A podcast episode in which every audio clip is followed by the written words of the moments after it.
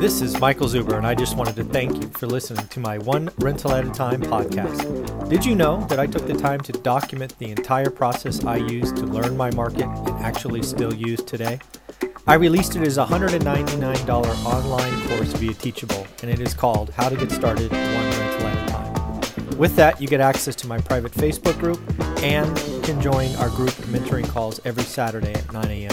Pacific. You can find it on my website at onerentalatatime.com. Now on with the show. The 22nd. And this is, of course, your daily financial news. If you don't know already, we do a daily show six days a week at 7.30, on Thursdays at 7, uh, because we like to understand what's going on in the market. This is not a series that is full of clickbait. It is actually what is going on in the financial markets, uh, stock market, real estate, cost of capital, consumers. This is something I've been doing for 20 years. And over the last 18 months or so, we've been doing a daily show just to kind of share with you what I see coming. Uh, I share this with you uh, because I think it's interesting to see what's going on with the consumer, cost of capital, housing, real estate investing, and the like. Again, this show is for you. It is done live, no editing, just generate a page full of notes and we go for it. Uh, before we get into daily financial news, two announcements. First, yesterday somebody left a comment on one of my crash videos basically saying I am missing the point. I am wrong. There are three waves of just uber supply coming. And um, yeah, they thought I was wrong. So, what I've just done this morning is I've taken that entire comment, which again was very well done, very thought out. I put it up on a live recording and I'm uploading my response to that video today. Again, I applaud disagreement. I am investing hundreds of thousands, if not millions of dollars out there. So if I'm wrong or I have a blind spot, I love to hear feedback in disagreement, especially if it's well thought out. If it's nasty, full of cuss words, I will just delete and block you. I don't need that in my life. I do this for fun and I do this to help. And then, second, uh, if you could do me a favor, I'm looking to see if we can't really juice Amazon I'm looking to get 400 five star reviews. As of this morning, we're at 359. So, 41 of you could do me a huge favor and go to Amazon for just two or three minutes and say, Great book. I would appreciate it. Uh, I give you 12 to 15 hours a week. Hopefully, you can give me a few minutes and let me know what you think of the book. All right, on with the financial news. So, it looks like the stimulus is done. Uh, I think all that is missing is President Trump's signature, which will happen, we are told. Uh, so, no surprises there. Uh, to go back to other discussions I've had on this, to me, this builds the bridge to the other side. Uh, the first CARES Act got us halfway, maybe a little more than halfway. This completes it. Is it everything we needed? No. Is it enough to get to the other side? Yes. Um, we were really staring at a pretty substantial mess if we did not do this. So kudos to Congress for finally getting it done. As I said yesterday, it is late.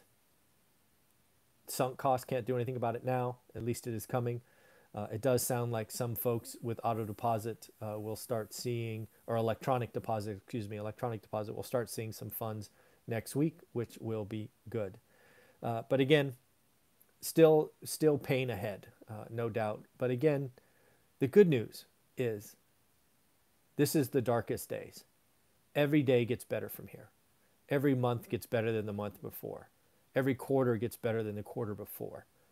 So while it is dark today and it is dark as it's going to be, it gets better from here. So let's just keep going. Let's get to the other side and let's have a very cool 2021.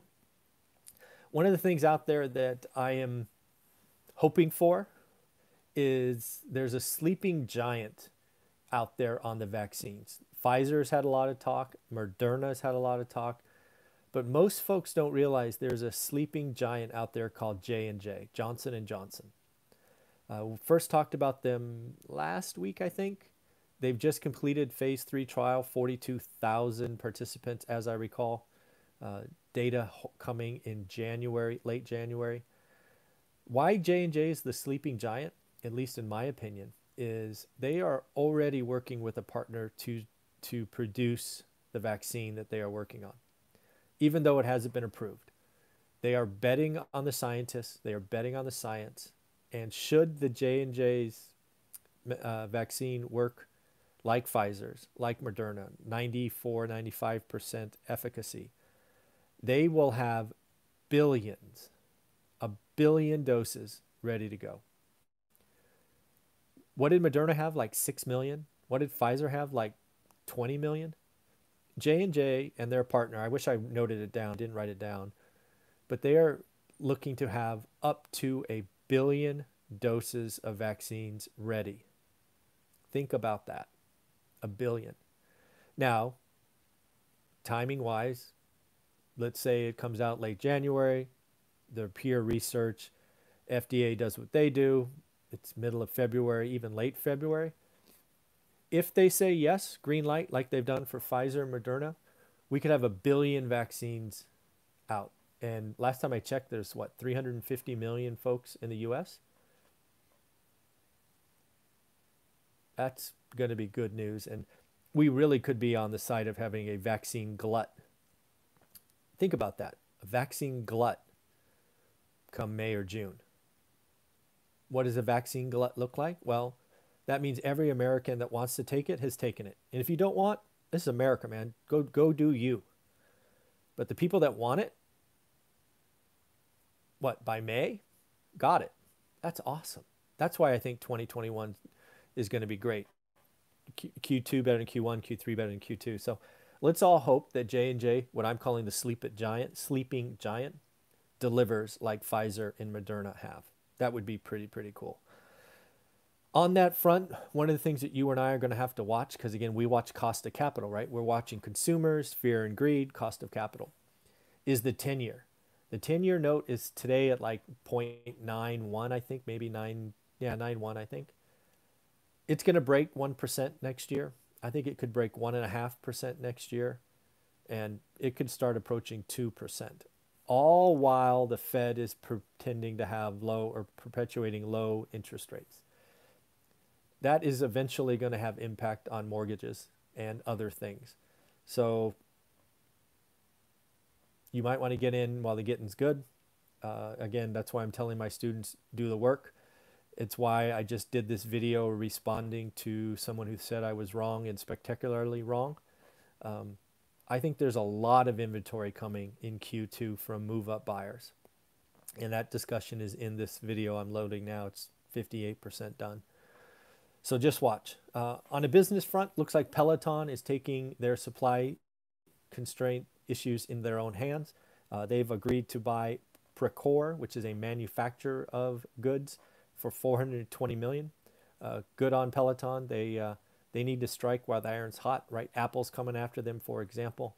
Uh, so again, these are interesting, interesting times, and Peloton is really trying to take their success in their own hands, go vertically integrated, and the like. So good move.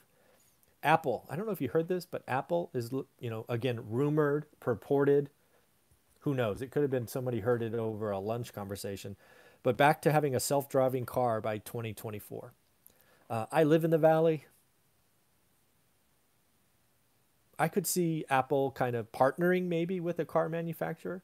Apple does amazing things, amazing UI, lots of amazing technology. Um, when I think of Tesla, it is software and user interface and battery, right? When I think of Apple, kind of the same thing. Uh, although a car is far more sophisticated than a phone. I'm not trying to say differently.